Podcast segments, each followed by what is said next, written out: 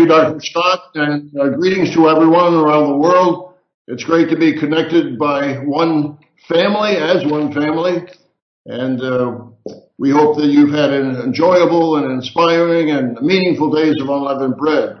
Uh, some of you are here uh, connected early in the morning in your time zone, and some of you are connected real late in the evening. So Thankfully, God intervened for us. I wonder what your attitude was when you were delayed in connecting. Uh, remember James, the first chapter, uh, verse 2, count it all joy when you enter diverse trials, knowing this, that the trying of your faith works patience, but let patience have its full work, perfect work, that you may be perfect, full, and complete. So God wants us to be complete. On the first day of Unleavened Bread, Mr. Weston gave an inspiring sermon called Exodus Lessons. And the powerful lesson he gave us uh, was 1 Corinthians, the 10th chapter. If you have your Bibles, you want to turn to 1 Corinthians 10. We may be repeating scriptures that you've read throughout the days of unleavened bread. But 1 Corinthians, the 10th chapter, and starting uh, with verse 11. Now all these things happened to them as examples and they were written for our admonition upon whom the ends of the ages have come. Amazing. This is just for us. You're thinking, who, who does this qualify? Who does this refer to? The end of the ages have come. And examples. So we need to rehearse this every year. And the fact that God gives us the annual festivals, the annual holy days, gives us in this crazy world assurance, peace, and stability. So what a wonderful gift that God has given us through the festivals and the days of unleavened bread. So that was the first holy day. And then the weekly Sabbath here in Charlotte, Mr. Jonathan McNair gave a sermon titled Change, Fast, and Slow. He gave guidelines on how to navigate fast change and how to practice regular incremental change over a lifetime. Might turn to Matthew, the fourth chapter, Matthew 4, and you find out sometimes God gives us opportunities and we have to respond quickly. We need to make a decision. How would you respond? Here were the fishermen, uh, Peter and Andrew, in Matthew, the fourth chapter. And uh, starting with uh, verse 19. From that time, Jesus began to preach, sorry, uh, Matthew 4, uh, 19. Uh, he saw the two brothers, Simon called Peter and Andrew his brother, casting a net into the sea for the fish, for they were fishermen. Matthew 4 verse 19. Then he said to them, follow me and I will make you fishers of men. And that's what we've been doing as God's church. Now notice, how would you react? Come follow me. You're fishing. Now come follow me. What does it say in verse 20? They immediately left their nets and followed him. How would you respond? Going on from there, he saw two other brothers, James, the son of Zebedee, and John, his brother, in the boat with Zebedee, their father, mending their nets, and he called them. They were their father, and they're fishing. How did they respond? Verse 22, and immediately they left the boat and their father and followed him. And Jesus went about all Galilee, teaching in their synagogues, preaching the gospel of the kingdom, and healing all kinds of sickness and all kinds of disease among the people. How would we respond? How did you respond? Well, you did respond somehow in, in uh, salvation history, as you would call it. You did give yourself to Christ, as we heard in the sermon the Holy Day offering sermonette that uh, give yourself to Christ. So here were individuals that gave themselves, but in the Exodus, we find a different kind of attitude. The Israelites didn't see the big picture. Perhaps Peter and Andrew and James and John had the big picture, and that's why they were able to immediately follow them. The Israelites did not. So we can learn from their mistakes and avoid making the same kind of mistakes that the Israelites made. Mr. Weston has been encouraging us to read uh, Dr. Meredith's booklet, Your Ultimate Destiny. Uh, it's such an inspiring booklet. I want to read a couple sections from it, and um, I'll read that a little later.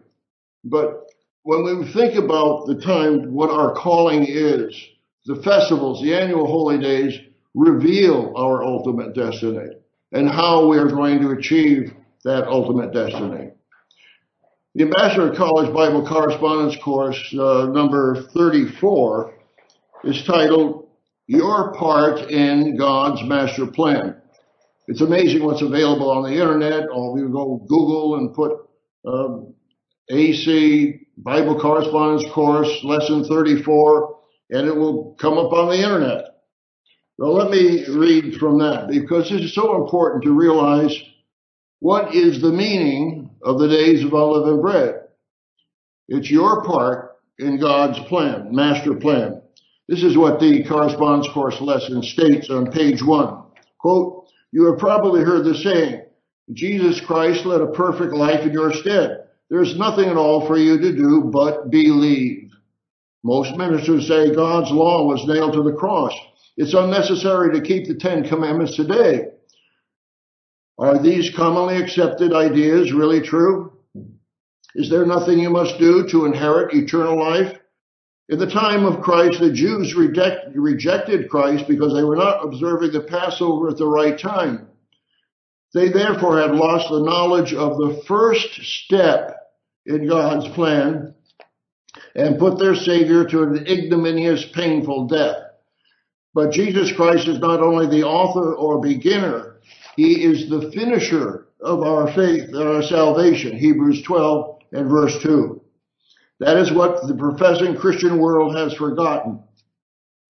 They lost the knowledge of the second step in God that we must put sin out of our lives. They have lost the knowledge of the second step in God that we must put sin out of their lives. That's from the Ambassador College Bible Correspondence Course lesson number 34. So once we were reconciled to God, we must grow in the grace and the knowledge of Christ. That's 2 Peter 3 and verse 18. And as Mr. Weston eloquently put it, the days of unleavened bread demonstrate our response to God's great gift in sacrificing his son and the shed blood of Jesus Christ covering our sins. It's our response. So in today's sermon, we'll see what that response should be. We must change, we must grow, and we must overcome. And as the church has been teaching for decades, we must overcome self, Satan and society or, or the world.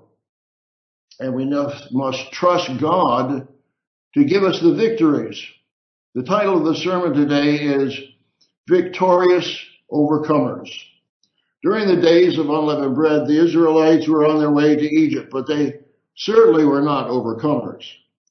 But God gave them several major victories in spite of their carnal attitude. And this last day of unleavened bread, he gave them a major victory at the Red Sea. And we are on our spiritual exodus out of spiritual Egypt. And we expect God to give us victories because sin and Satan come after us even after baptism. And we need God's deliverance once again. So let's turn to Exodus, the 12th chapter, and we see what happened at the Red Sea. Exodus the 12th chapter. And this was in, as our historians have said, 1446 uh, BC. And uh, the Passover was on a Tuesday night, just as it was in 31 AD, and just as it was this year, 2020, the Passover on a Tuesday night. Now, I actually watched the Ten Commandment movie and part of it every year. I missed it this year, but the movie is exciting in spite of some historic and other errors and doctrinal errors in the movie. Uh, but it does give you the sense of the oppression of the Israelites in their slavery. Of course, it shows uh, Pharaoh uh, Ramesses, who is not the Pharaoh of Egypt, but uh, Yul Brynner certainly did a good job in uh, projecting the carnal attitude of, of the Pharaoh of the Exodus. Nine times in the book of Exodus, Moses tells Pharaoh, let my people go. And God, of course, has let us go out of the slavery of sin. We're thankful for that. Exodus, the 12th chapter, starting with uh, verse 33. After the death angel came over, the angel of destruction, it says in the Psalms, and the firstborn of all the Egyptians, both cattle and animals and, and uh, human beings, uh, they were urgent to get rid of the Israelites out of Egypt. Exodus 12 and verse 33. And the Egyptians urged the people that they might send them out of the land in haste, for they said, We shall be dead. So the people took their dough before it was leavened, having their kneading bowls bound up in their clothes and their shoulders. Now the children of Israel had done according to the word of Moses, and they asked from the Egyptians articles of silver, articles of gold, and clothing. And the Eternal had given the people favor in the sight of the Egyptians, so they, they granted the, them what they requested. Thus they plundered the Egyptians, or the King James Version, they spoiled the Egyptians. Verse 37. Then the children of Israel journeyed from Ramesses to Succoth, about 600,000 men on foot besides children. So there would be about three or four million of the Israelites at that particular time. So they did not go out at night, as uh, Mr. Weston explained in the Living Church News article on the Passover. They did not go out at night. They went out on the daytime of the 14th of Nisan, and that's when they plundered the Egyptians. They all gathered then at Ramses. Then on the, the, on the 14th and the 15th that night under full moon, they left Ramses for Succoth. Now, I, I've been to uh, Ramses. It's called actually the archaeological site is called Tel Adaba. In 1991, our World Tomorrow television crew went to Egypt and filmed the series Lessons of the Exodus in a two-part series.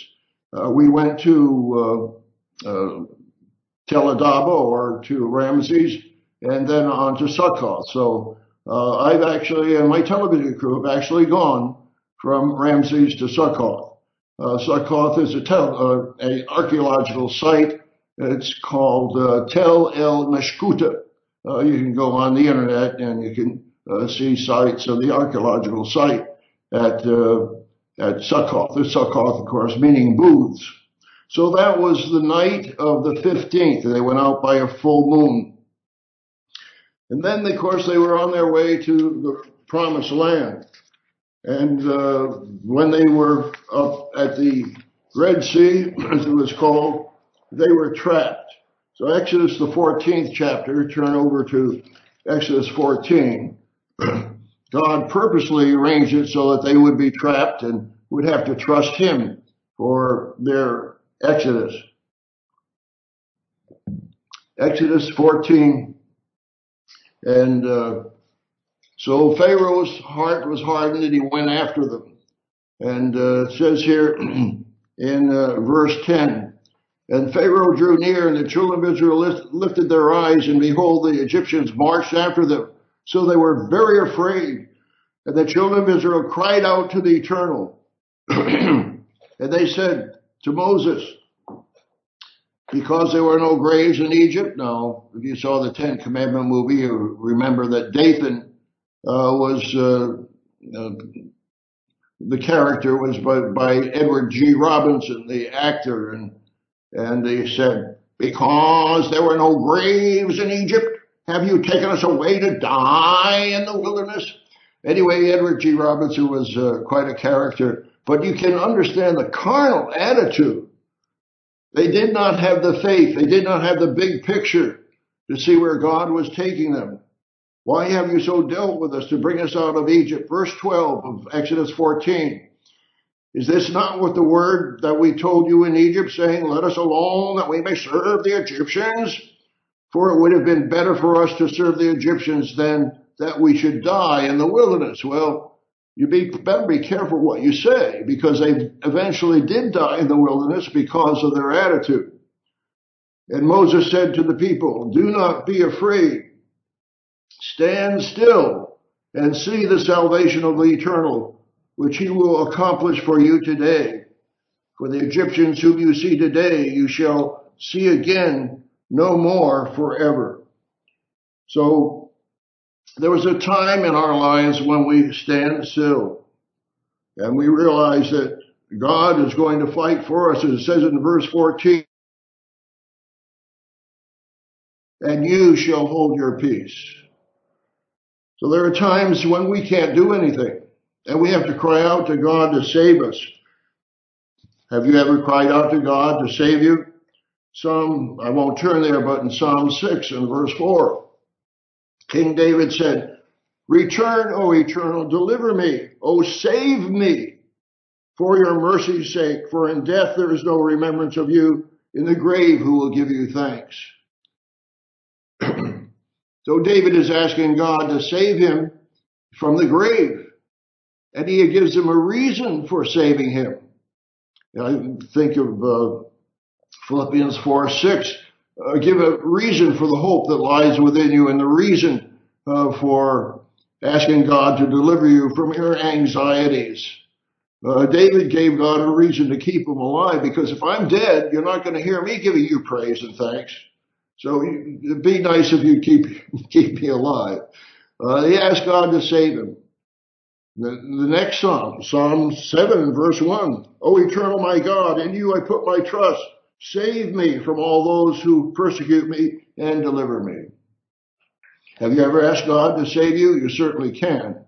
And when you're in dire needs, and I have, and God has delivered me and delivered you, I'm sure, from many different trials and circumstances, and you thank God for that. Or in this case, he said the eternal will fight for you. They did not need an army. They did not need military weapons. Uh, God fought for them.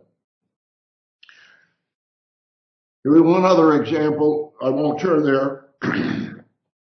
but you remember the example of Peter, of Jesus walking on the water, and Peter wanted to, to walk on the water as well. That's in Matthew, the 14th chapter. And when he saw the wind, it was boisterous. Peter was afraid and beginning to sink and cried out, saying, Lord, save me. And he was a kid, well, and Jesus let him drown. No, Jesus did not let him drown. It says he immediately stretched out his hand and caught Peter and said to him, Oh, you of little faith, why did you doubt? And when he got into the boat, the wind ceased. So there are times when there's nothing we can do. We cry out to God to save us. And there are times when God expects us to act. And it's demonstrated under the very next verse. Here, Exodus 14, verse 15. And the Eternal said to Moses, Why do you cry to me? Tell the children of Israel to go forward.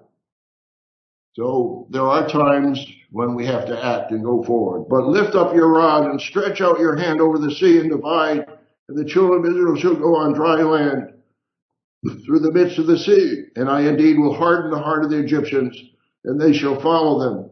So I will gain honor over Pharaoh and all of his army, and his chariots and horsemen. So, and the Egyptians shall know, verse 18, that I am the eternal when I have gained honor for myself over Pharaoh, and his chariots, and his horsemen. So God expects us to act and go forward at times and we thank God for the days of unleavened bread that show that we have a part in his whole plan of salvation. So God gave them a great victory and chapter 15 of Exodus is the victory hymn. Chapter 15 and verse 1. Then Moses and the children of Israel sang a song to the eternal and saying, I will sing to the eternal for he has triumphed gloriously. The horse and the rider has he thrown into the sea. The eternal is my strength and my song. He has become my salvation. Uh, verse 20. Verse 20. For then Miriam and the prophetess, the prophetess, the sister of Aaron, took the timbrel in her hand. And all the women went out with her with timbrels and with dances. And Miriam answered them, and Sing unto the eternal, for he has triumphed gloriously. The horse and the rider he has thrown into the sea. So God said he tested them at the end of verse 25, but God gave them a great victory. So God has promised us victories and triumphs. Sometimes we have little victories, sometimes we have big victories. I know it was uh, a challenge during the days of unleavened bread. I, I think I'm tech challenged from time and my wife had a food processor and, and how are we going to solve this problem? How are we going to have a victory? It wouldn't work. I said, okay, well, plug it into the wall. So we plug it in the wall. All right. Now what do you normally do? Well, you turn this switch and that switch and nothing happened. Well, pull the plug from out of the wall and I turned the food processor upside down and there was a little switch that said on, off. So anyway, God gave me a victory. You know, I, I ask God for little victories like that and, and so encouraging, even little victories as well as the big victories that we have. But there's a great promise that God gives us, and that's in Second Corinthians, the second chapter, one that I actually pray about and claim every day in one form or another. Second uh, Corinthians, the second chapter. Actually was applying, of course, to the, Apostle Paul and, and his ministry, but it still applies to all of us if we want to claim that particular promise. Second Corinthians, the second chapter, and verse 14.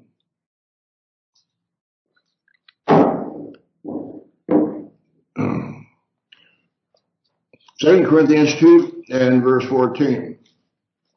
Now thanks be to God who always leads us in triumph in Christ. What? Now thanks be to God who always leads us in triumph in Christ. You know, Miriam Praise God for he triumphed gloriously. God gives us triumph in Christ. We can overcome. And through us diffuses the fragrance of his knowledge in every place.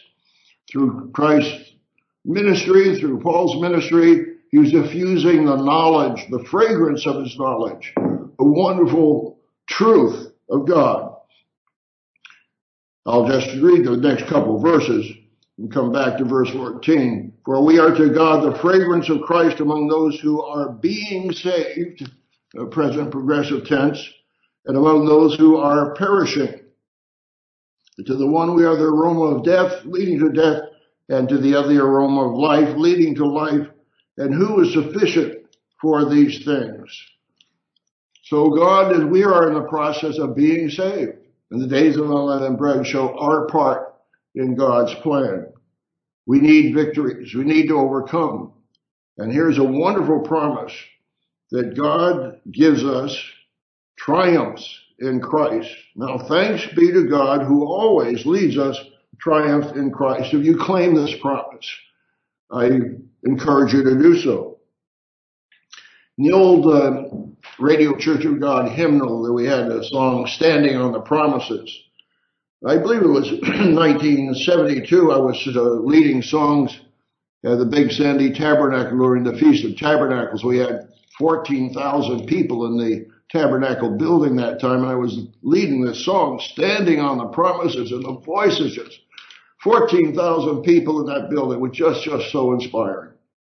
I just want to read to you a couple of the phrases from the song "Standing on the Promises," which uh, I still sing from time to time.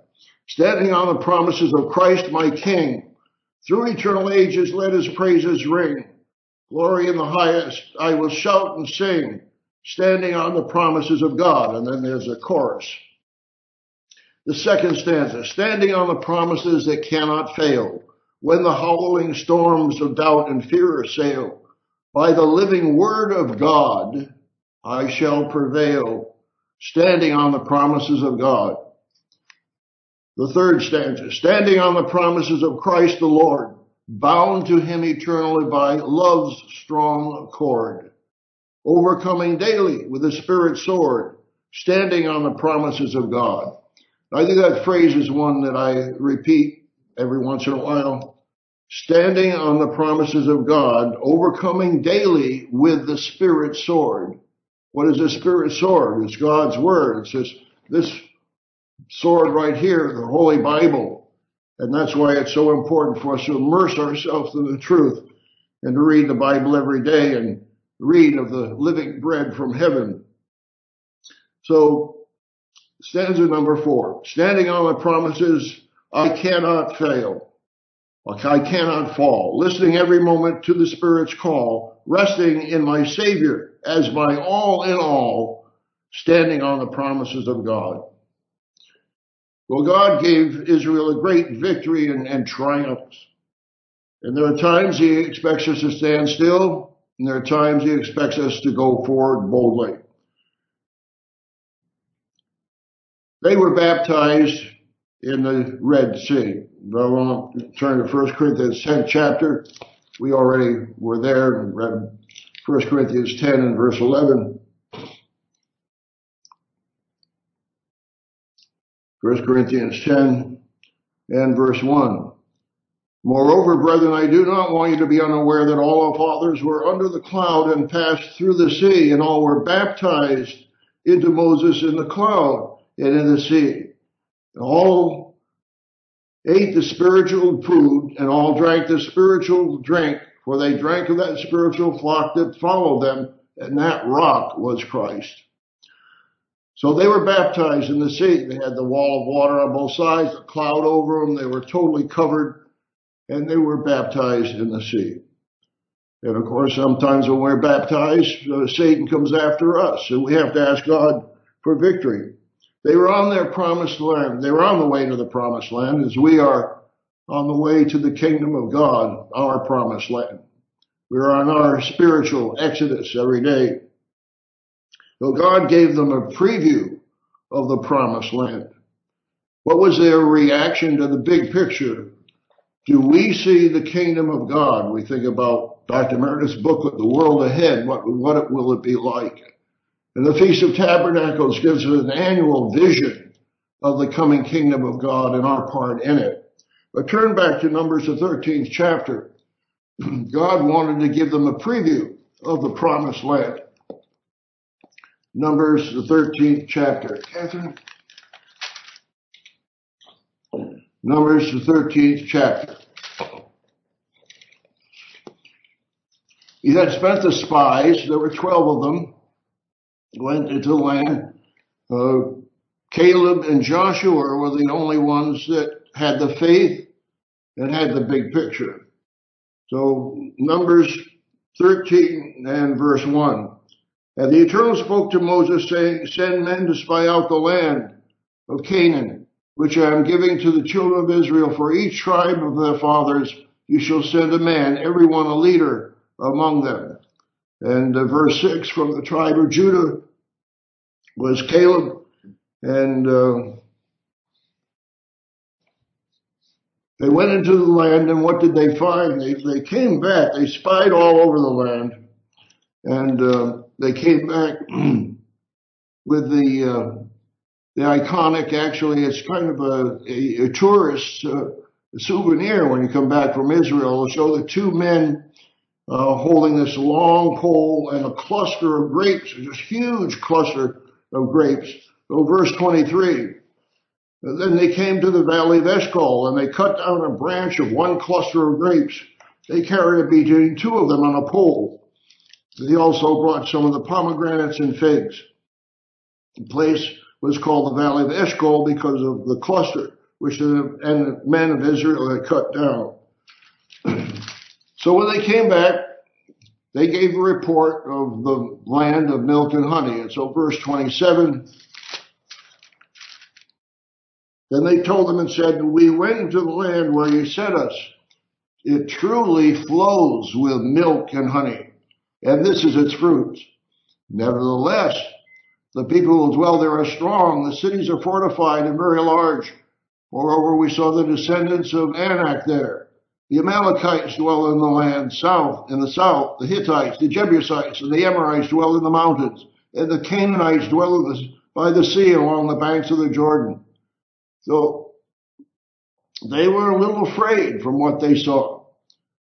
Verse 30, then Caleb quieted the people before Moses and said, let us go up at once and take possession. We are well able to overcome it.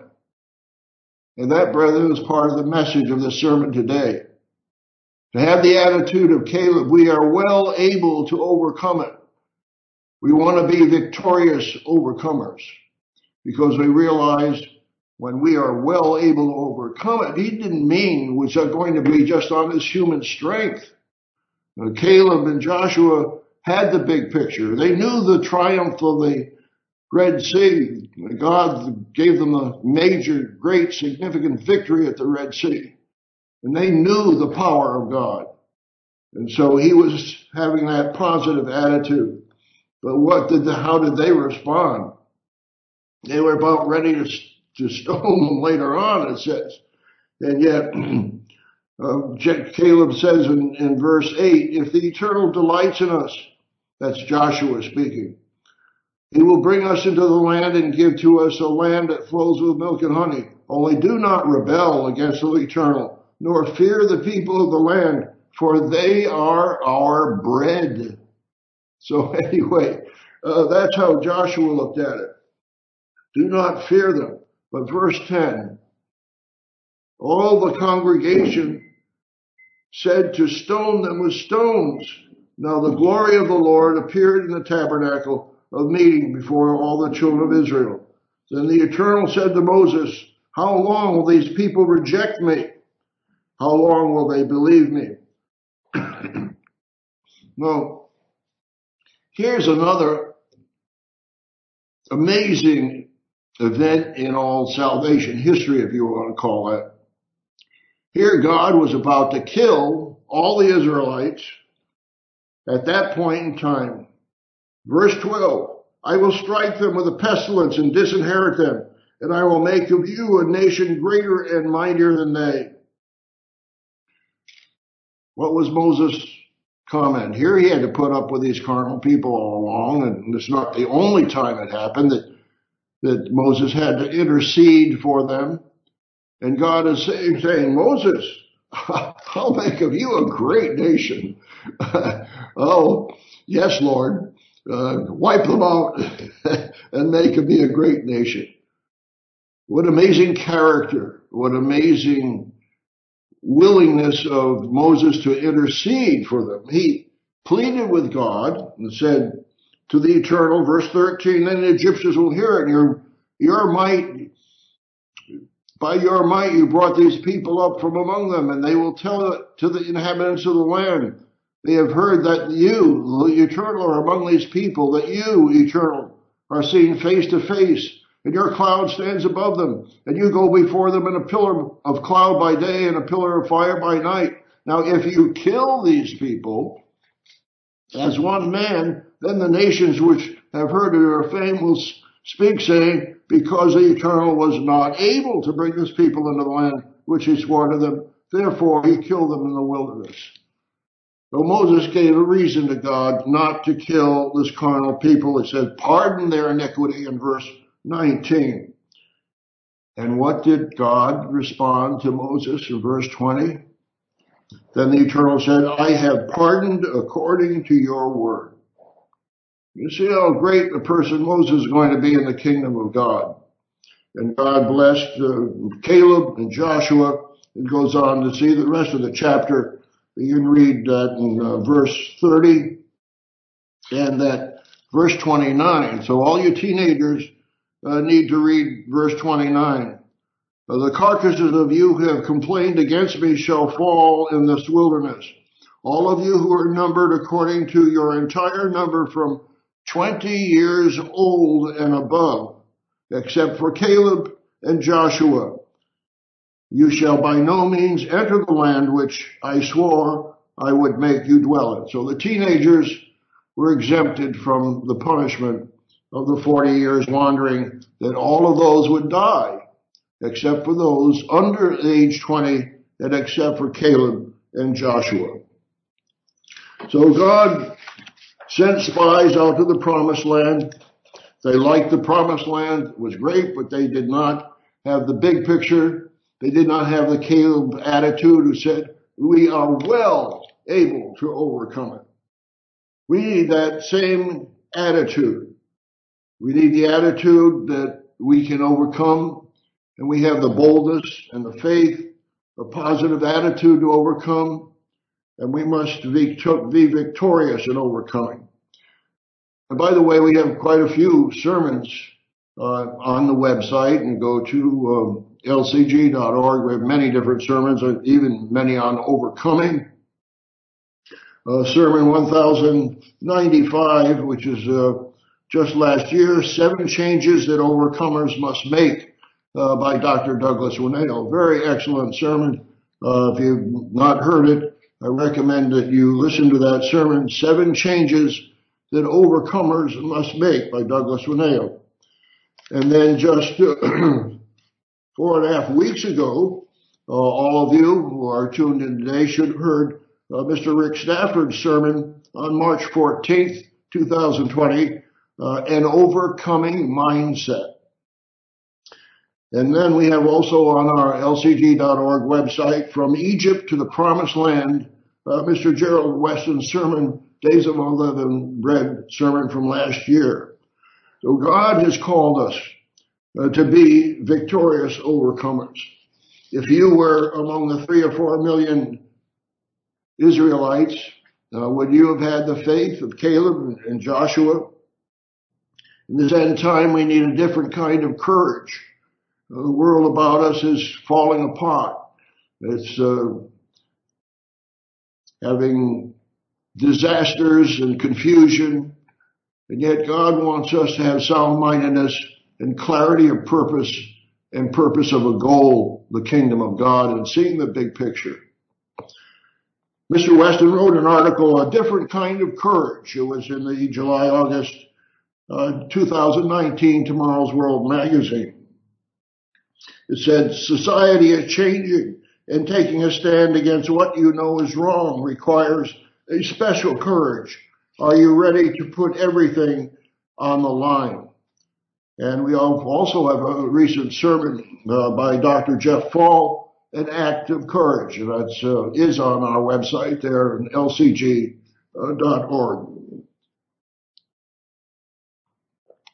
One of my favorite poets is Edgar Guest, and uh, he has a poem called Courage, Courage, Courage. And I'd like to read that to you. when the burden grows heavy and rough is the way, when you falter and slip and it isn't your day, and your best doesn't measure to what is required when you know in your heart that you're fast growing tired. With the odds all against you, there's one thing to do. That is call on your courage to see the thing through. Who battles for victory ventures defeat. Misfortune is something we all have must meet. Take the loss with a grace you would take in the gain. When things go against you, don't whine or complain. Just call on your courage and grin if you can. Though you fail to succeed, do not fail as a man or a woman. There are days, dark days and stormy, which come to us all. When about us is ruin, our hopes seem to fall. But stand to whatever you happen to meet. We must all drink the bitter as well as the sweet. And the test of your courage, what do you do in the hour when reverses are coming to you. Never changed is the battle by curse or regret. Though you whimper and whine, still the end must be met. And who fights a good fight, though he struggles in vain? Still many have a victory to pay for his pain. So take your reverses as part of the plan which God has devised for creating a man called Victory, Victory, uh, Victory, I'm sorry, Courage, Courage, Courage by Edgar Guest. And my wife said, well, isn't there something missing? He didn't, didn't call on God. You call on courage when you're in trouble. Yes, uh, God gives you the courage to go forward. There are many other promises along that line. So the days of unleavened bread teach us to replace human nature with God's loving nature. And remember that Caleb had the attitude of positive overcoming. Let's go up immediately. He didn't hesitate. He had the positive attitude of overcoming. Let's turn back to 2 Corinthians, uh, 1 Corinthians, the fifth chapter, and ask the question, are you committed to overcome? 1 Corinthians, the fifth chapter. We read several times during the days of unleavened bread. 1 Corinthians 5. We have the lessons of unleavened bread. You've uh, read it before, but now on the last day of unleavened bread, very appropriate to read 1 Corinthians 5 and verse 6. Your glorying is not good. Do you not know a little leaven leavens the whole lump? Therefore purge out the old leaven that you may be a new lump, since you truly are unleavened for the day, for indeed Christ our Passover was sacrificed for us. And so we kept the New Testament Passover and had the blood of Christ shed for us. Therefore let us keep the feast, not with the old leaven, nor with the leaven of malice and wickedness, but the unleavened bread of sincerity and truth. So God has given us the example here of the deep meaning of the days of unleavened bread to put out the leaven of malice and wickedness. And what does that represent? Human nature. And what do we replace it with? The unleavened bread of sincerity and truth. Jesus said, I am the way, the life, and the truth. He is the way, the truth, and the life. And so we realize, yes, we are replacing human nature with God's divine nature. And that's a miracle that is taking place. Uh, Mr. Weston mentioned, I guess it was one of the sermons about one of our ministers and meeting a prospective member and the prospective member wanted to see a miracle. And he said, uh, I want to see a miracle and I want to see a miracle right now. Well, how would you have answered that question? I would have answered the question, you're seeing a miracle. I am a miracle. All of our brethren are miracle who've had changed character, who've gone from carnal nature to divine nature, who've gone from selfishness to sacrifice and giving, being a living sacrifice, realizing, yes, there is a miracle that takes place, and that's through God's Holy Spirit in us. And remember that we are cleansed by the blood of Christ. So 1 John 1 and verse 7, if we walk in the light as he is in the light, we have fellowship one with another, and the blood of Jesus Christ cleanses us from all sin. And he gives us the divine nature through his Holy Spirit. So we are all walking miracles. Mr. Weston has encouraged us to read Mr. Dr. Meredith's inspiring booklet, the uh, Your Ultimate Destiny. I mentioned that here a little while ago. And he repeated that encouragement in his April 13th coworker letter. Uh, you heard the announcements that Dr. Scott was talking about. Uh, those of you who already received it uh, by electronic mail, a hard mail will be coming probably this coming week. But here's what Mr. Weston said in his coworker letter. Quote, this world needs the good news of the coming kingdom of God. That good news goes far beyond retirement on clouds in some kind of celestial drug trip. Our booklet, Your Ultimate Destiny, gives exciting understanding of God's plan for mankind. What he has in mind for you goes beyond amazing. What he has for you goes beyond amazing. Be sure to order this free resource if you do not have it. So I'd like to read from that uh, Ultimate Destiny booklet, page five. So how long a process is this mandate that we have of overcoming? After quoting Revelation 20 verse 6 about referring to our ruling with Christ for a thousand years, uh, Dr. Meredith writes this on Your Ultimate Destiny on page 5. Quote, Yes, the true saints are called of God and are being trained through an entire lifetime of overcoming and are being trained through an entire lifetime of overcoming to join Jesus Christ in ruling over the cities and nations of the earth. Could anything be plainer than that? Yet somehow, many misguided people, even theologians, still believe in the idea of doing nothing for all eternity. They do not remedy, they do not remotely realize the true Christians are called for a wonderful, exciting, uh, awe-inspiring purpose of overcoming. I think you think about that, overcoming daily with a spirit sword. I remind myself and even sing the song from time to time. But what do we need to overcome? Are you committed? It means your life and it means your future. The church has taught for ages that we need to overcome three enemies. Of course, there's one way of describing it. So let's describe the three enemies that we need to overcome. Dr. Meredith puts it this way in page seven of Your Ultimate Destiny.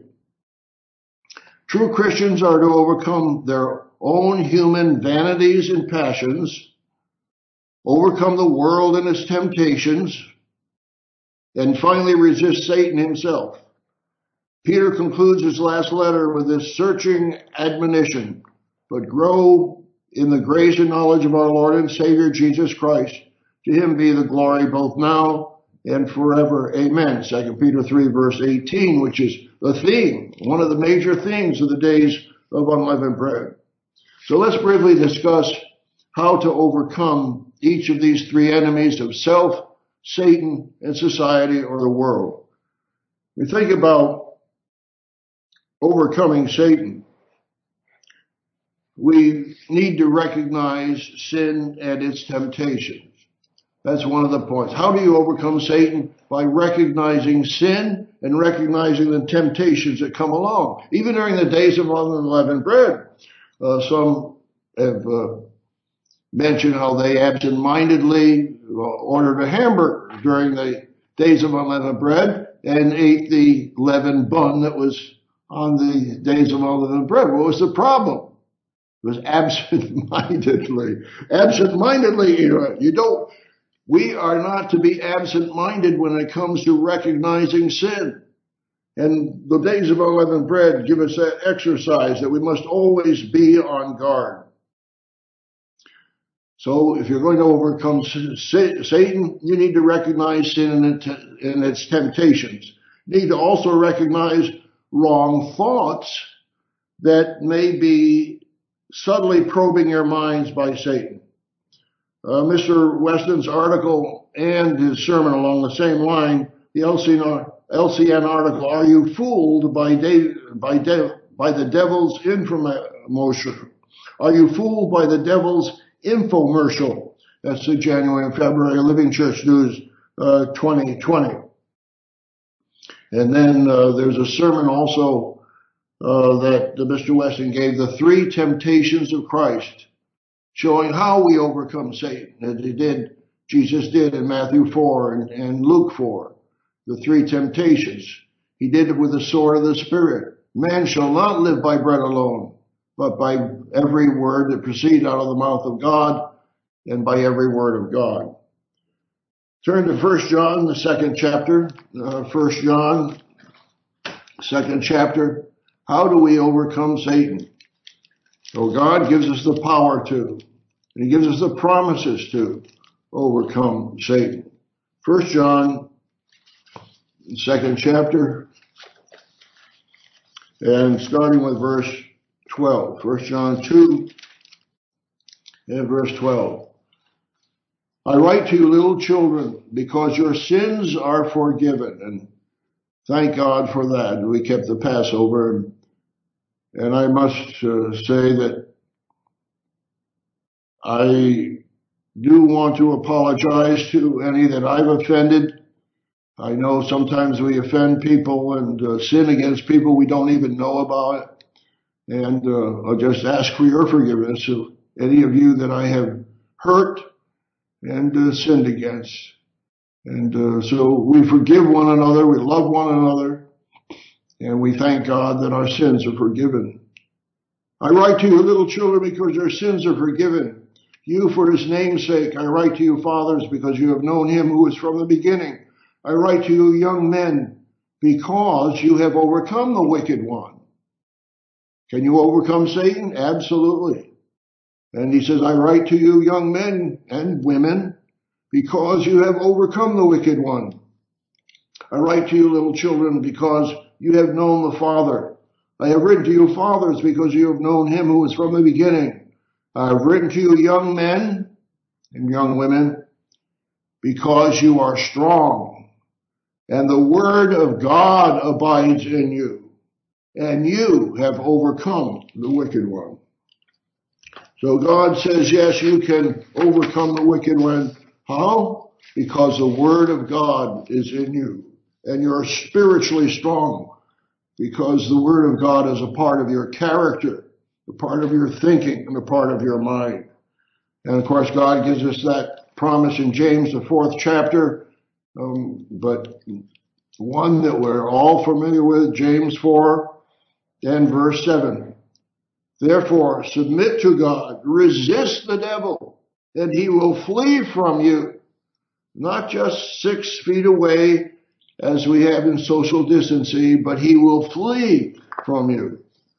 Draw near to God and he will draw near to you. So we can overcome Satan and put him away if we wield the sword of the Spirit and if the Word of God abides, abides in us. And if we recognize the subtle temptations and resist them fully. So you can overcome and have overcome Satan. But we must overcome the world as well. We already read about that or close to it in 1 John, the second chapter. 1 John, the second chapter.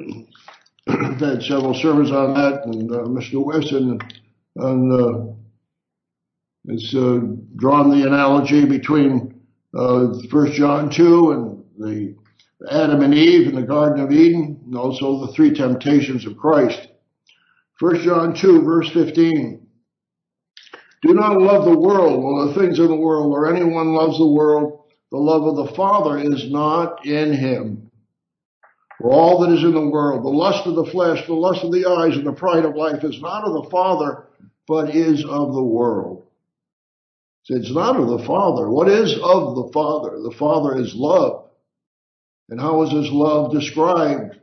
By the Ten Commandments. Loving God with all our heart, soul, mind, and strength, and loving our neighbors as ourselves. That's the way of the Father. The world is passing away and the lust of it, but he who does the will of God abides forever. So we need to overcome. We had a sermon by Mr. Weston entitled, uh, Remember Lot's Wife. That's uh, sermon number 1075. Uh, Jesus said in Luke 17, verse 32, remember Lot's wife. Why? She loved the world. She wanted to go back into the world from which she came. She couldn't discern the most important spiritual values above the carnal ones. And she turned into a pillar of salt. Then, of course, we know the story we've heard in sermons recently of the, the rich man of Matthew 19, 17. Jesus, uh, he said, well, what must I do to inherit eternal life? And Jesus mentioned several of the Ten Commandments. He purposely omitted the tenth commandment. And uh, Jesus said, if you want to be perfect, go and sell what you have and give to the poor and you will have treasure in heaven and come follow me. But it says in Matthew 19 and verse 22, but when the young man heard that saying, he went away sorrowful, for he had great possessions. He said, I've kept these from my youth. But Jesus didn't mention the tenth one. He had not kept the tenth one from his youth. And he failed the test. We not, we brethren, we must not fail the tests that come along. We need to be victorious overcomers, overcoming daily with a spirit sword. And of course, along that line of overcoming the world, uh, Mr. Weston's Tomorrow's World article, Tame the Social Media Monster, uh, March, April 2018. 18. So how do you overcome the world?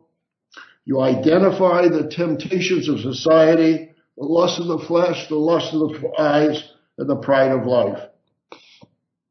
And of course, we're thankful for God and Jesus' statement, which we read during the Passover service, uh, John 16, 33. These things I have spoken to you that in me you may have peace. In the world you have tribulation, but be of good cheer. I have overcome the world. So if Christ has overcome the world, so can you. In Romans 12 verse 12, I won't turn there, but repeat it. Do not be overcome of evil, but overcome evil with good. So we need to overcome Satan. We need to overcome the world and the temptations of the world. And we need to overcome human nature. That's self and selfishness and sin. I won't turn there, but Psalm 39 verse 5 is one of the descriptors of human nature. Indeed, you have made my days as a handbreadth, David said, and my age is as nothing before you. Certainly, every man in his best state is but vapor, Selah, or the King James Version. Every man in his best state is but vanity. So we need to examine ourselves and make sure that we are overcoming human nature. In fact, we have, that is one of our sermons, overcoming human nature, available again on our LCG website. Uh, sermon 1104, seven changes that overcomers must make by Dr. Douglas uh, I mentioned before. Yes, we can overcome. The apostle Paul had trouble with his human nature in Romans, the seventh chapter. The commentators have difficulty with this because they say, well, if, if he was saved, why is he having this problem with, with human nature? They realize that it's an ongoing purpose for all the rest of our lives. So in Romans, the seventh chapter, and uh, verse uh, Well, he talks about the law being holy, verse 12, and the commandment holy, just, and good. Uh, Romans, the seventh chapter, verse 18. For I know that in me, that is in my flesh, dwells nothing good dwells, but to will is present with me, but how to perform it, what is good I do not find. For the good that I will to do, I do not do, but the evil will I, I will not do, that I practice. Now, if I do that will not do, it is no longer I who do it, but sin that dwells in me. I find then a law that evil is present with me, the one who wills to do good. Uh, Mr. Rod King gave a sermon on the, the third law, I believe it was not the title of the sermon, but it was referring to this section of scripture. But notice the apostle Paul's attitude, what needs to be our attitude in verse 22, Romans 7. For I delight in the law of God according to the inward man. For I see another law in my members, warring against the law of my mind, bringing me into the captivity to the law of sin which is in my members. O wretched man that I am. Here is an apostle. He realized he had human nature. Who will deliver me from the body of this death? I thank God. Here's the solution. Through Jesus Christ our Lord. So then with the mind, I myself serve the law of God, but with the flesh, the law of sin. God has written and writing now as we cooperate.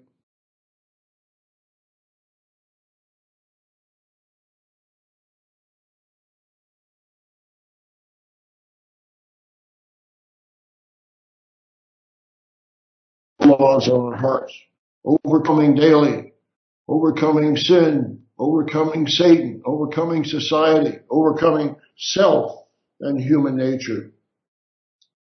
So we're replacing the leaven of malice and wickedness with the unleavened bread of sincerity and truth. We must continue to grow spiritually every day. And sometimes we have setbacks, spiritually speaking. That's the time to fast and to seek God wholeheartedly. We need to renew God's Spirit within us day by day. And he gives us a wonderful promise, of course, in Luke, the 13th chapter, or Luke 11, verse 13. I'm not sure about the reference. That if you, being evil, know how to give good gifts unto your children, how much more will your Heavenly Father give the Holy Spirit to those who ask Him? So we need to be overcoming. We need the power to overcome. In the days of unleavened bread, encourage us to overcome the three enemies, Satan, self, and society. But he also gives us extraordinary power to overcome. Turn to Romans, the eighth chapter. Romans 8. You know, the Feast of Pentecost focuses on the first fruits, but also the power of God and His Holy Spirit. You realize what is the power of God's Holy Spirit? It's the power of the resurrection. It's the power of love. It's the power of the begettal that He's God and the Father has begotten us as sons and His daughter. It's the power of creation. It's the power by which Jesus Christ sustains the universe by the word of His power. It tells us in Hebrews, the first chapter. So God gives us the power to overcome. So Romans 8 and verse 35. Who shall separate us from the love of Christ? Shall tribulation or distress or persecution or famine or nakedness or peril or sword? As it is written, for your sake we are killed all day long. We are counted as sheep for the slaughter. Yes, we're undergoing trials and many of our brethren are going through various trials, health trials, financial trials, persecution. But he says, verse 37, yet in all these things we are more than conquerors through him who loved us. How are we conquerors? Through him who loved us. Yes, Jesus Christ is our living Savior. And it's by the power of His living His life in us that we are able to overcome.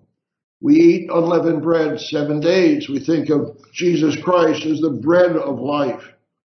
And of course, we're thinking of the unleavened bread of sincerity and truth, of, of thinking of godly character, of divine nature.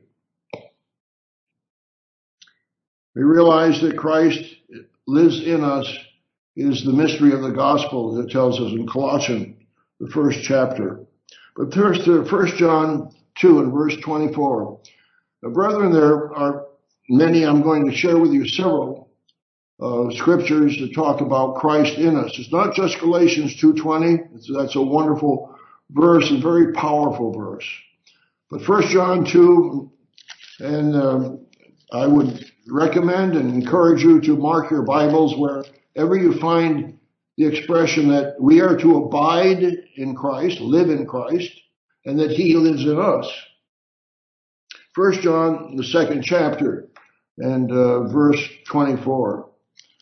First John 2, 24. Therefore, let that abide in you which also you heard from the beginning. If you heard from the beginning abides in you, you also will abide in the Son and in the Father. So not only does Christ abide in us, but we abide in the Father and in the Son. And this is the promise that he has promised us eternal life.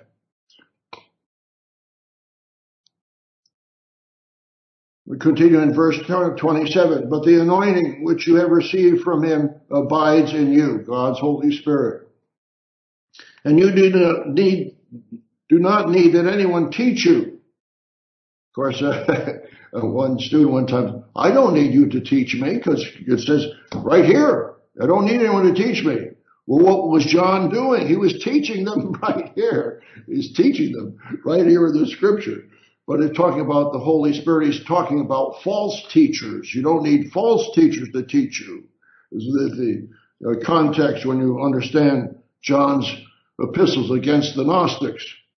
But the anointing which you have received him, uh, from him abides in you, and you do not need that anyone teach you, but as the same anointing teaches you concerning all things, and is true, and is not a lie, and just as it has taught you, you will abide in him. And now, little children, abide in him, that when he appears, we may have confidence and not be ashamed before him in his coming.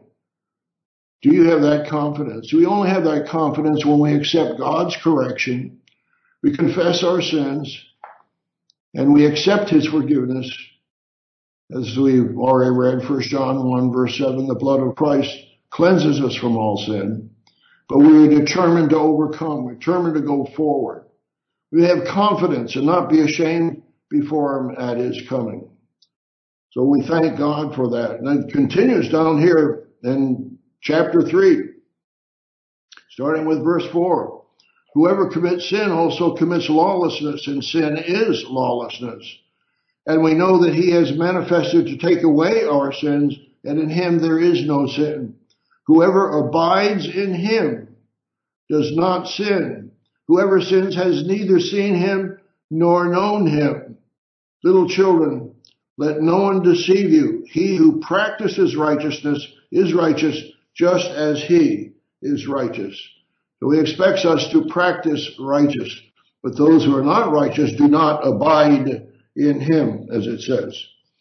Well, let's continue here with uh, chapter 4, uh, 1 John 4, and uh, I've got the right scripture here, 1 John 4 and verse 12.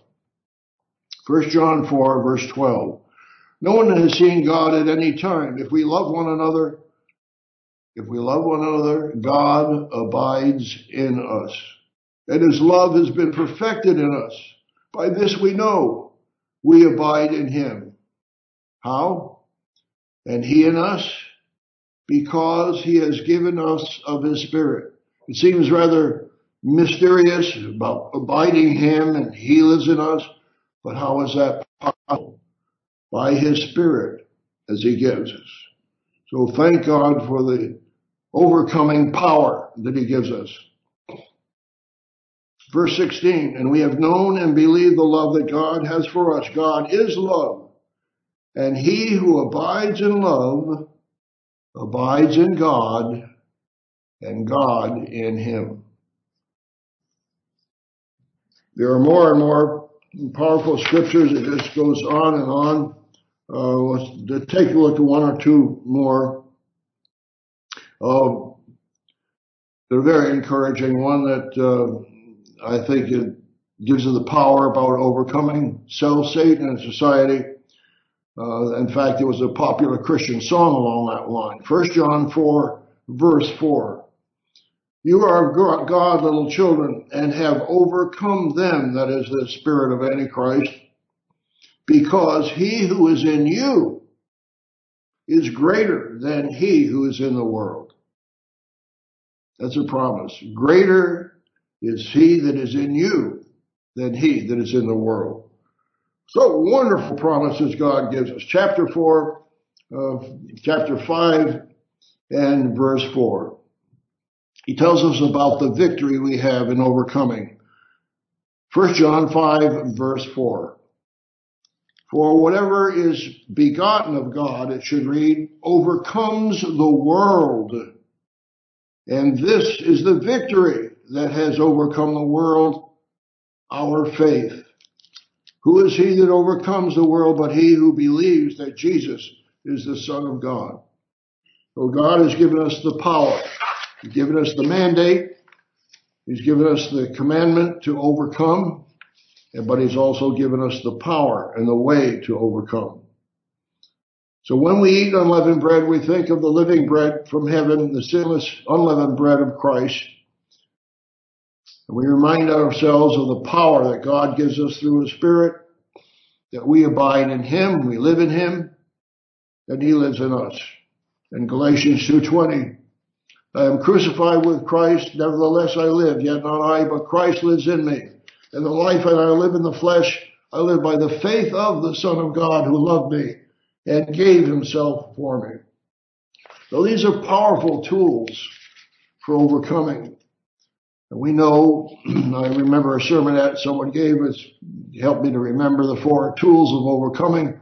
Some take, um, take objection to the word tools. We'll say the four resources for overcoming. He brought the analogy of a, a car with four wheels. Well, you need all four wheels. And he analogized that to the four resources of overcoming prayer, fasting, meditation, and Bible study. Uh, Dr. Meredith uh, talks about that in uh, Your Ultimate Destiny, and I'll read from that, page 12. It is obvious that the major purpose of the Christian life is to reconcile God, man to God.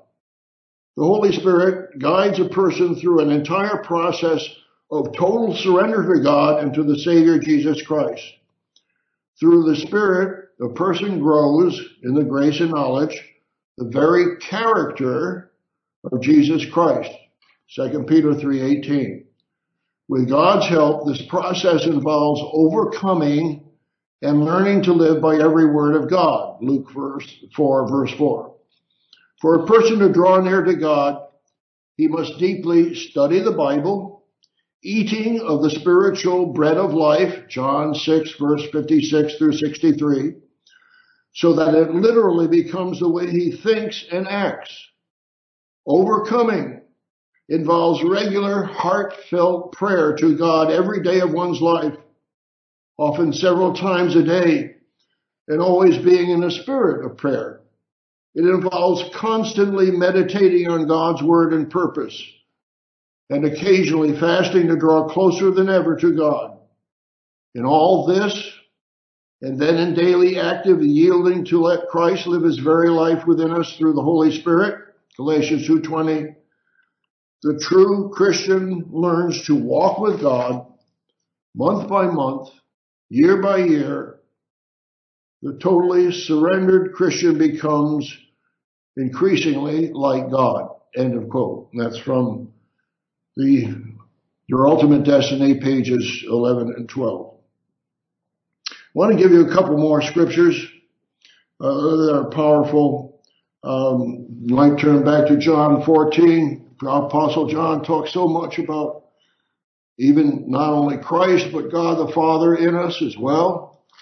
So John 14 verse 23 we would have read during the Passover.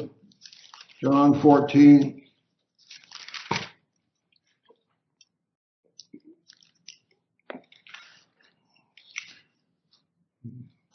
Jesus answered John 14 verse 23 and said to him, If anyone loves me, he will keep my words, and my Father will love him, and we will come to him and make our home with him. That was Judas, an answer to Judas, how is it that you will manifest yourself to us and not to the world? So God promises to make his home with us and Christ is home with us.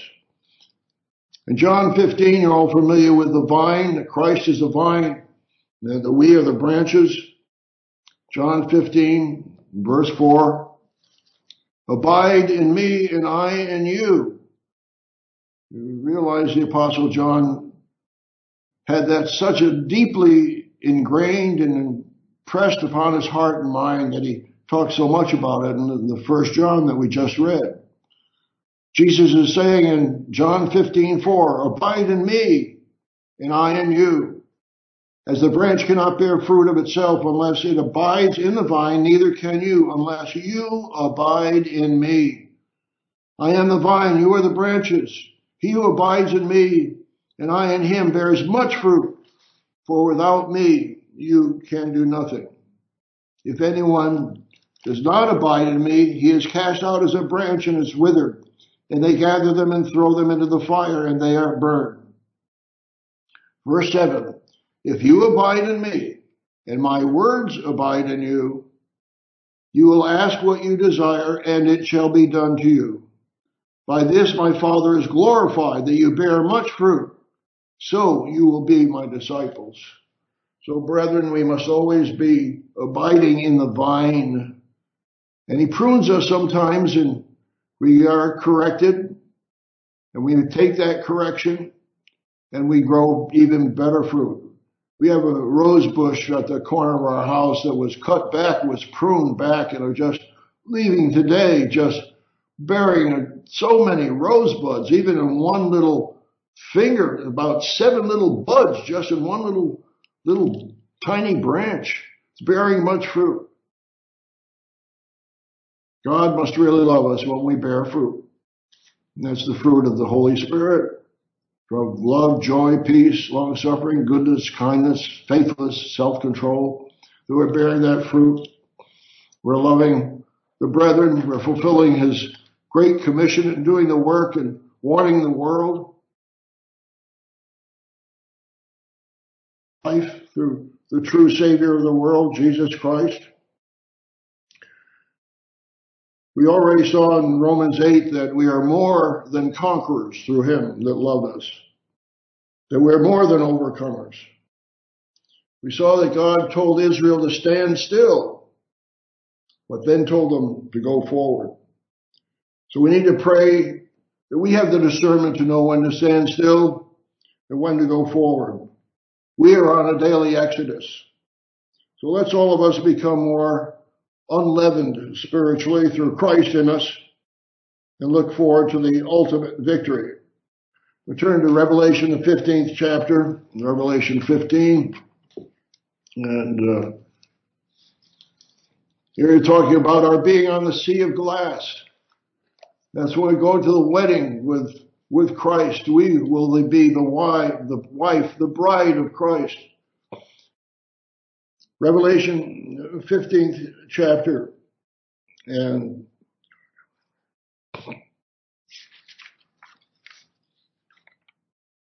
verse 2, fifth, verse 2. And I saw something like a sea of glass mingled with fire, and those who have the victory over the beast. Again, the days of unleavened bread show that we can be victorious and must be victorious. Have the victory over the beast, over his image and over his mark and over the number of his name, standing on the sea of glass, having the harps of God.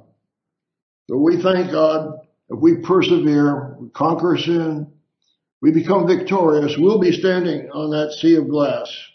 But there's one final victory and you know what that is. 1 Corinthians, the 15th chapter. 1 Corinthians, the 15th chapter. The great and final victory. Starting with verse 50.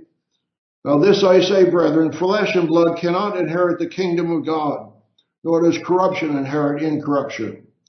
1 Corinthians 15, verse 51.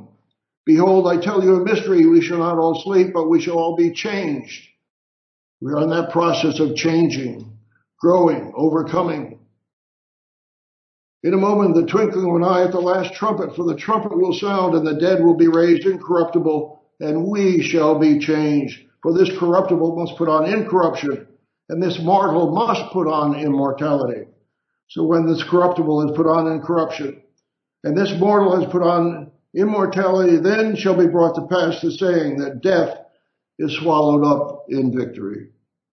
The final victory will be our change from mortal to immortal, born into the family of God at the last trumpet. It says in verse 57, but thanks be to God who gives us the victory through our Lord Jesus Christ. Therefore, my beloved brethren, be steadfast, immovable, always abounding in the work of the Lord knowing that your labor is not in vain in the Lord. The Israelites were completely out of Egypt on the seventh day of unleavened bread when God brought them through the Red Sea. But they did not remove Egypt completely out of them. They did not overcome sin. Christ tells us to become perfect, even as our Father in heaven is perfect in Matthew 5 verse 48. That means perfect in unconditional love, to have his very character. Well, God has given us exceedingly great and precious promises that we can have his very divine nature. He's promised us in Hebrews 13, 5, I will never leave you nor forsake you. He's promised us in Matthew 28 and verse 20, Lo, I'm with you always even to the end of the age. And he's promised us in Philippians 4:13, even as the apostle Paul was in chains and said, I can do all things through Christ who strengthens me. Near the end of the Ultimate Destiny booklet, Dr. Meredith wrote this, a very heartfelt message on page 26. With all my heart and all my being, I encourage all of you who read this to truly seek Him diligently. Do not allow yourself to put anything ahead of God and His truly wonderful purpose for your life. Learn to truly study the Bible as never before. Learn to get down on your knees before the supreme governor of the universe and literally pour out your heart in prayer to him for the love, the wisdom, and the strength to truly be an overcomer and to become his real son in a world ruling kingdom soon to be set up on this earth. End of quote. God will give us the ultimate victory if we keep our eyes on the big picture, the promised land, the kingdom of God. So brethren, let's dedicate ourselves as victorious overcomers as we eat the unleavened bread of sincerity and truth. We have his awesome promises as we read in 2 Corinthians 2 and verse 14. Now thanks be to God who always gives us triumph in Christ. So brethren, let's go forward in faith with drive, determination, with dedication, fulfilling the work of God. So thank God that we are the church of the forgiven. Let's strive to be the church of victorious overcomers.